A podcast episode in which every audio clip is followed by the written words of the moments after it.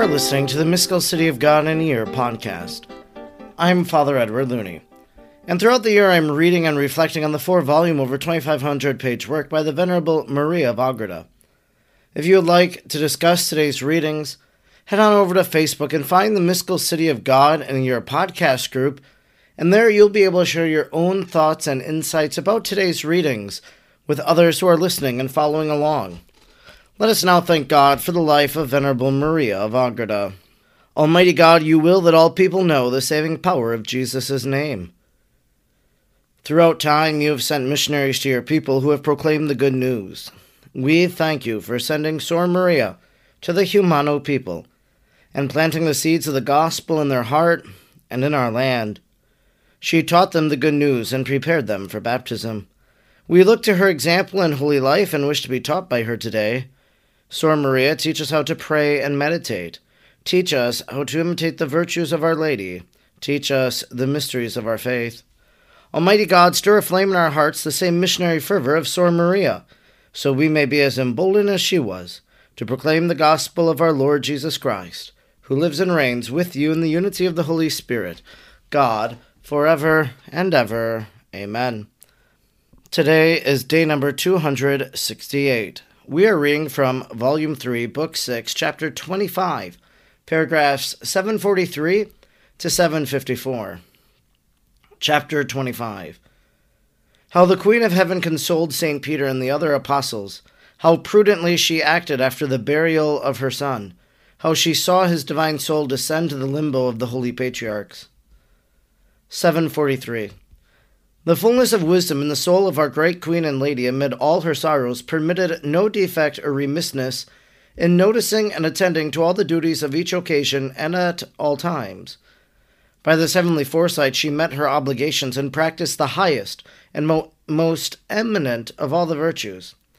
As I have said, the Queen retired after the burial of Christ to the house of the Senecal, remaining in the hall of the Last Supper in the company of St. John, the Marys, and the other women who had followed Christ from Galilee.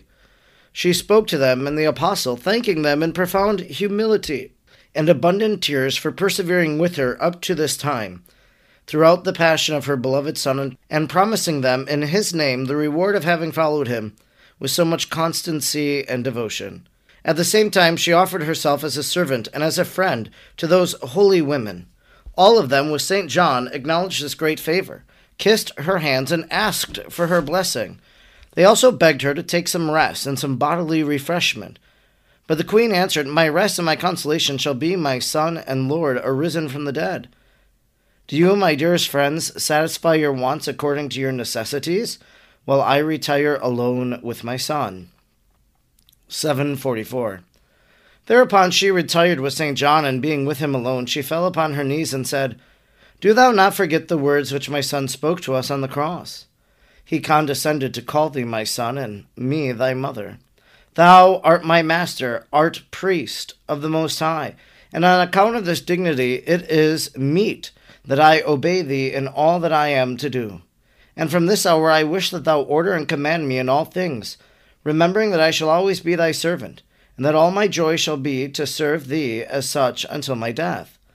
This the lady said with many tears, and among many other things the apostle said, "My mistress and mother of the Redeemer and Lord, I am the one who should be subject to thy authority, for the name of a son implies devotion and subjection to his mother. He that has made me priest has made thee his mother, and was subject to thy authority, though he was the creator of the universe." Luke 2:51. It is reasonable that I should likewise be so, that I labor with all my powers to make myself worthy of the office he has conferred upon me to serve thee as thy son, for which I would desire to be rather an angel than a creature of the earth. This answer of the apostle was most appropriate, but it did not avail to overcome the humility of the mother of virtues, who answered, "My son John, my consolation shall be to obey thee as my superior, since such thou art. In this life I must always have a superior, to whom I can render my will in obedience. For this purpose thou art the minister of the Most High, and as my son thou owest me this as a consolation in my solitude. Let then thy will be done, my mother," and St. John, "for in this lies my own security." Without further answer, the Heavenly Mother then asked permission to remain alone in meditating on the mysteries of her Divine Son, and she asked him, who also, to provide some refreshment for the holy women who had accompanied her, and that he assist them and console them. She reserved only the Marys, because they wished to persevere in their fast until they should see the Lord arisen, and she asked St. John to allow them to fulfill their pious desire. 745. St. John then parted from her in order to console the Marys and to execute the commands of the great lady. Having attended to their wants, these pious women all retired to spend that night in sorrowful and mournful meditation concerning the mysteries of the Lord's Passion. In such heavenly wisdom, the Blessed Mary labored amid the floods of her anxieties and afflictions, without ever forgetting the least point of the most perfect obedience, humility, charity, and prudent foresight, for all that was necessary. She did not forget to attend to the necessities of these pious women, nor did she on their account forget anything that was necessary to the experience of the highest perfection in herself. She approved of the fast of the Marys as being strong and fervent in their love, and she took heed of the weakness of the others.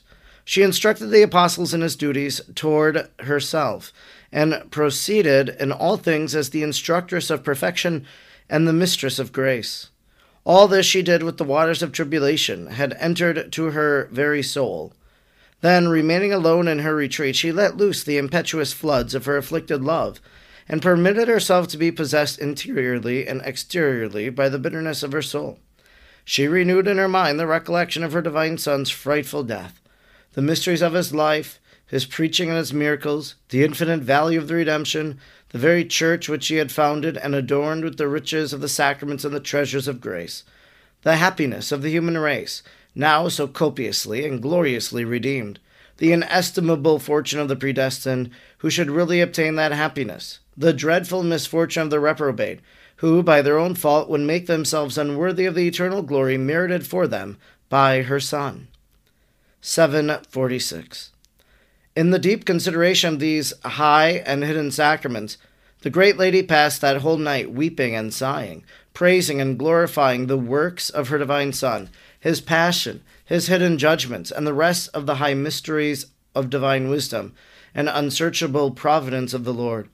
All of them, as the mother of true wisdom, she contemplated and understood, conferring sometimes with the holy angels, at others with the Lord himself, concerning what the divine influences caused her to feel in her own purest heart. On the following Sabbath morning after 4 o'clock, St. John entered to console the sorrowful mother. Falling on her knees before him, she asked him for his blessing, as from her superior and a priest. Her new son, on his part, asked it of her with tears in his eyes, and thus they gave their blessing one to the other. The heavenly queen begged St. John to meet St. Peter, who was looking for him on the way to the city. She ordered St. John to receive and console him kindly and bring him to her presence. The same he was to do with the other apostles, giving them hope of pardon and offering them her friendship. St. John issued from the cenacle and shortly met St. Peter, who, full of shame and in tears, was timidly seeking the presence of the great queen.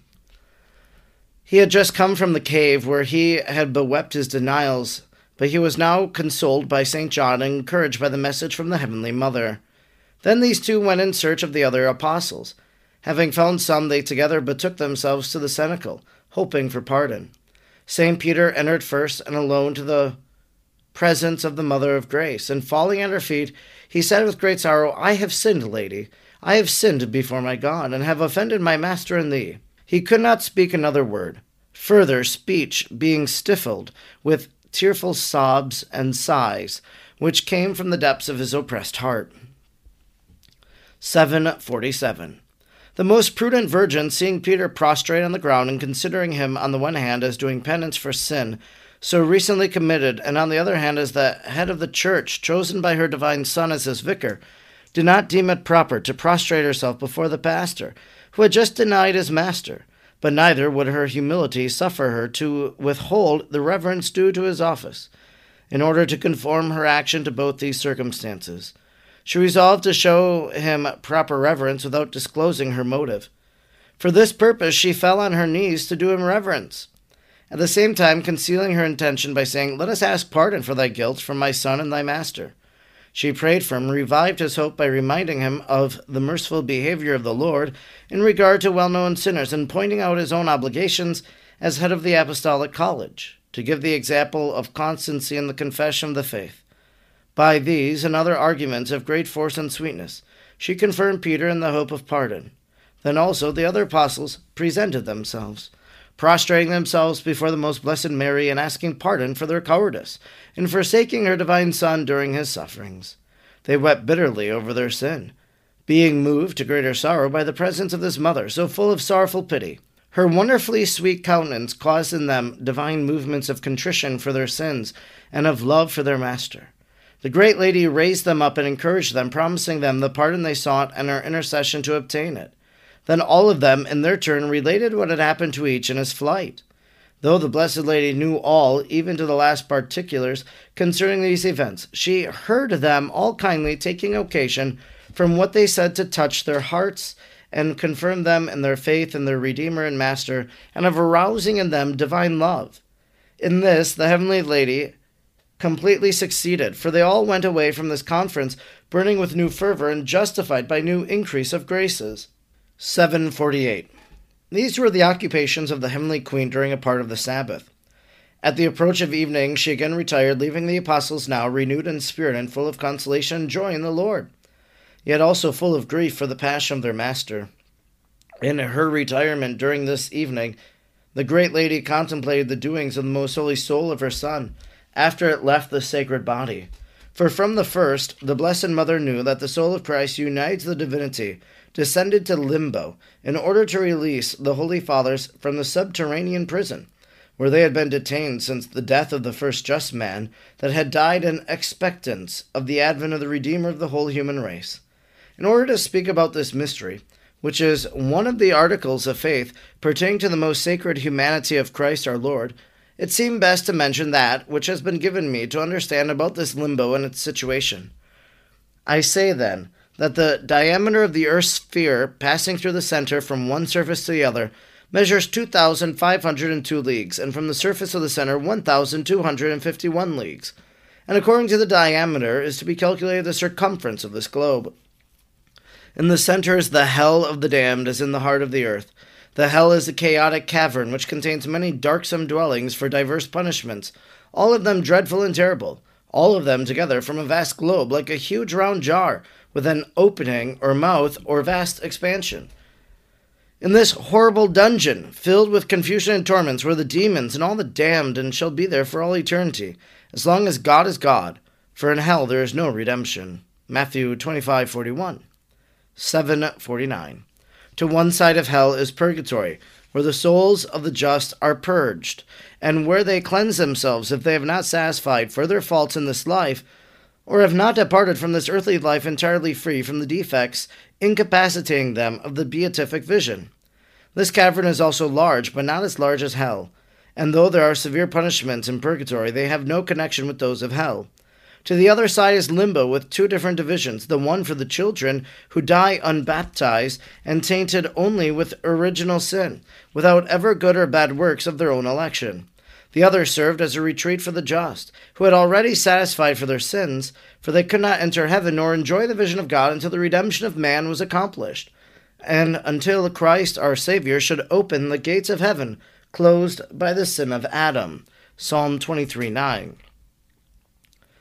This cavern is likewise smaller than hell and has no connection with it, nor are there in it the pains of the senses like in purgatory. For it was destined for the souls already cleansed in purgatory and implied only the absence of beatific vision, or pain of privation.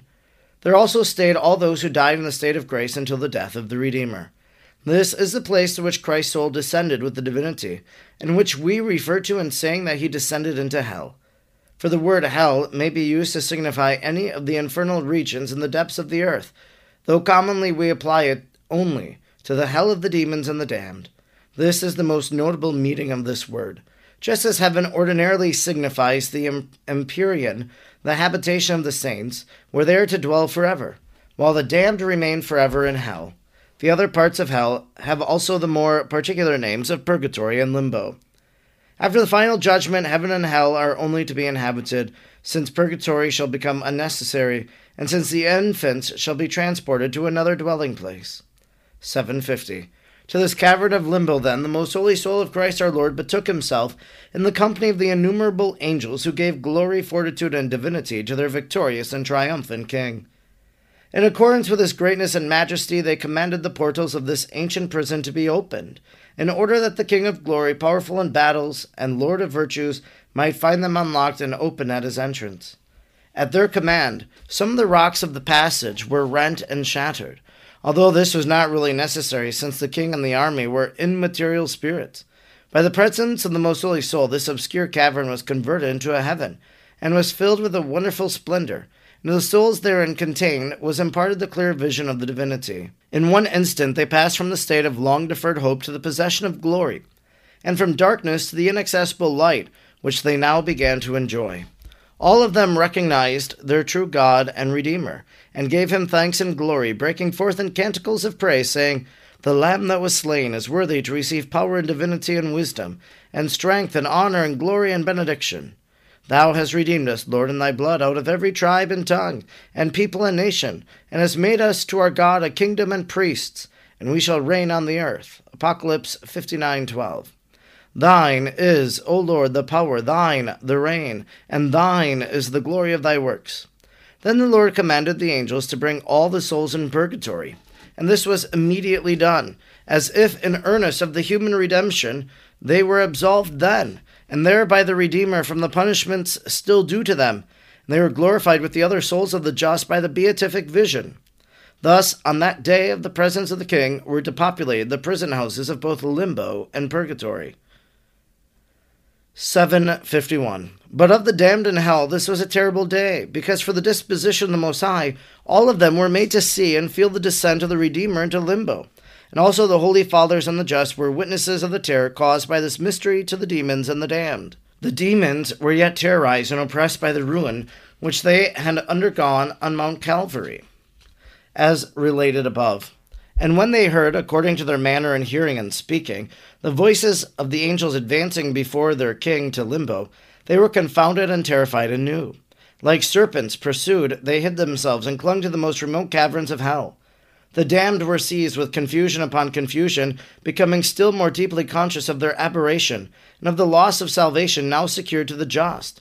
As Judas and the impenitent thief had so recently and signally shared this misfortune, so their torments were greater, and the demons were more highly incensed against them.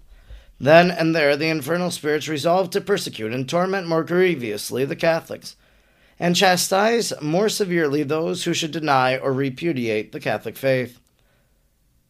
For they concluded that these merited greater punishment than the infidels to whom it is not preached. 752. Of all these mysteries and of other secrets which I cannot mention, the great lady of the world had a clear knowledge and vision from her retreat. Although this knowledge in the higher parts of being or in her soul, where this knowledge originated, caused her exquisite joy, yet she did not permit it to overflow in her virginal body, in her senses or inferior faculties, to which it should naturally have been communicated.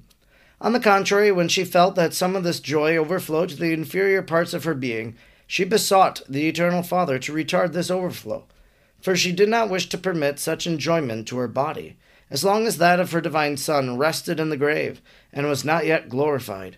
Such a careful and faithful love was that of the Blessed Mother toward her Son and Lord, that she strove to be a living, true, and perfect image of the deified humanity in all respects, attending thus minutely to the smallest particulars.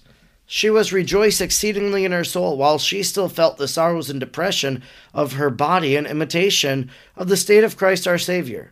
During this vision she composed songs of praise, magnifying the mysteries of this triumph, and the most loving and wise providence of the Redeemer, who as an affectionate Father and omnipotent King wished in his own persons to take possession of the new reign given to him by the Father, and who now rescued his subjects by his own presence, in order that they might commence immediately to enjoy the reward merited for them. For these reasons, and others recognized by her in this sacrament, she rejoiced and glorified the Lord as his helper, and as the mother of the conqueror. Instruction which the Queen of Heaven, Most Holy Mary, gave me. 753. My daughter, attend to the teaching of this chapter as being the most appropriate and most necessary for the state assigned to thee by the Most High, and for the correspondence in love which thou owest him. This requires of thee that in the mildest of thy labors and intercourse with the creatures, whether in commanding or governing as superior, or obeying as a subject, thou do not permit thyself by any of these duties or other exterior occupations to neglect the attention due to the presence of thy Saviour in the secret or the higher parts of thy soul, nor withdraw thyself from the light of the Holy Spirit and his constant communications. For my divine Son seeks in the secrets of thy heart such ways as are hidden to the demon, and to which thy passions have no access, for they lead to the sanctuary, whither the high priest also can enter, and where the soul enjoys the hidden embraces of its king and spouse. As soon as it prepares for him his chamber or rest, with a single and eager mind, there shalt thou find thy Lord propitious, the Most High liberal, thy Creator merciful, thy sweet spouse and Redeemer loving. Then wilt thou not fear the powers of darkness, nor the effects of sin, which are unknown in that region of light and truth. But the soul disordered by anxiety for the visible things, or careless in the observance of the divine law, will close up these ways. It will be embarrassed by the disorderly attachments of the passions.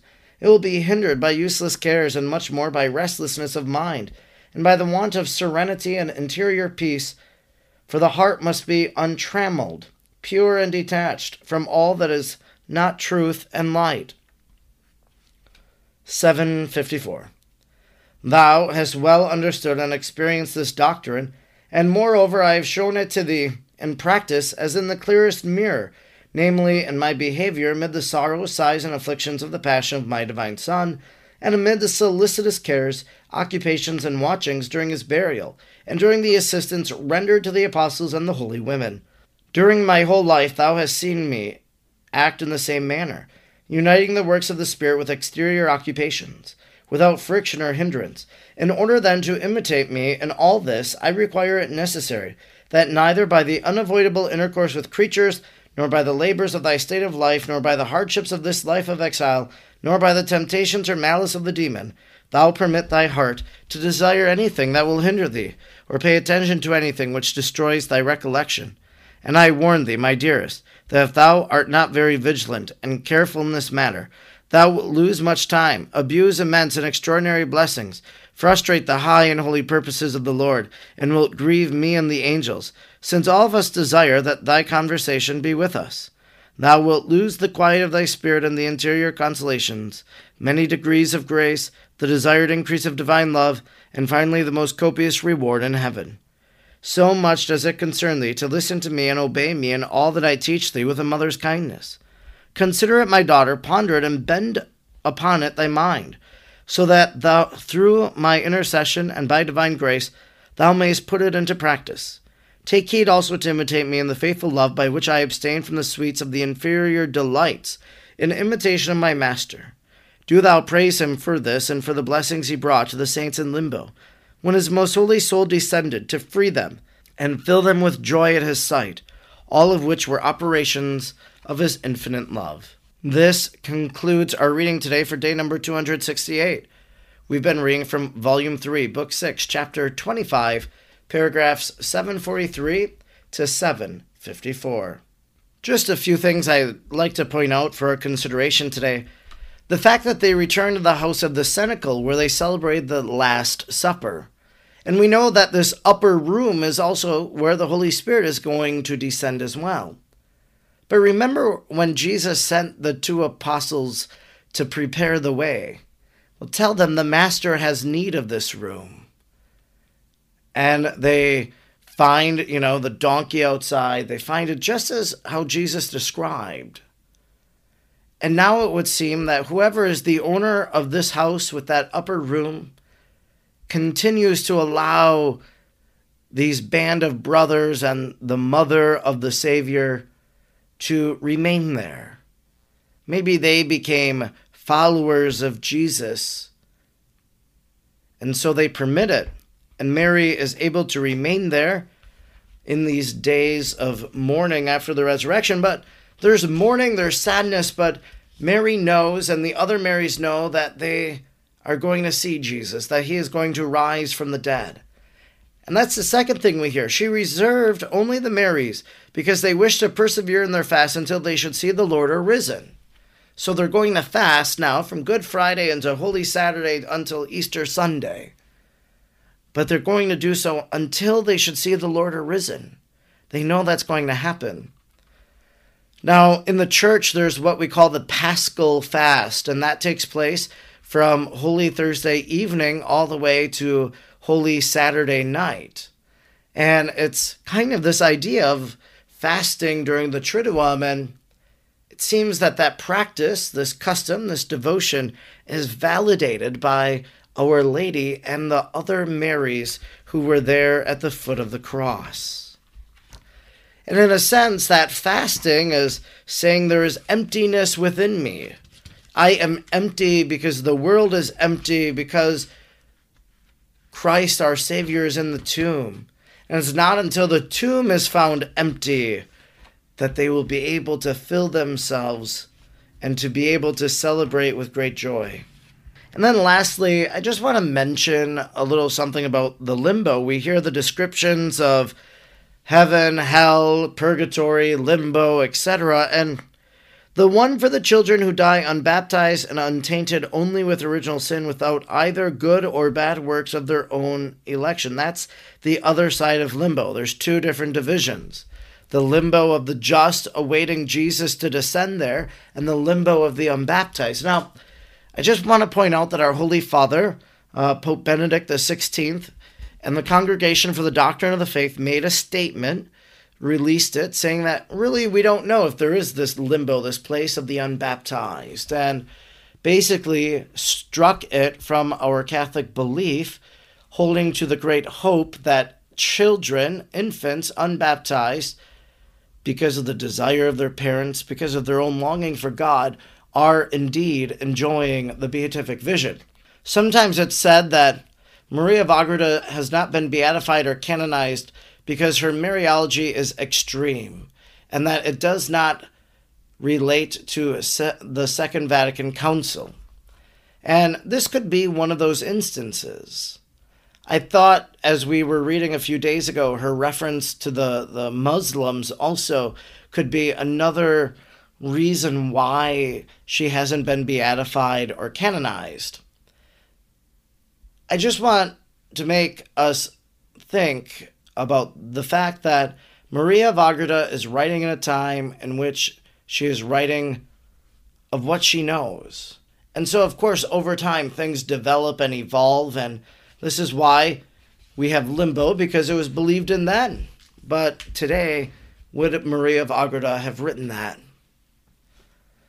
I'm Fr. Edward Looney, and throughout the year, I'm reading and reflecting on the 4 volumes of the Mystical City of God. I'm grateful you joined me today, and I hope you'll join me again tomorrow.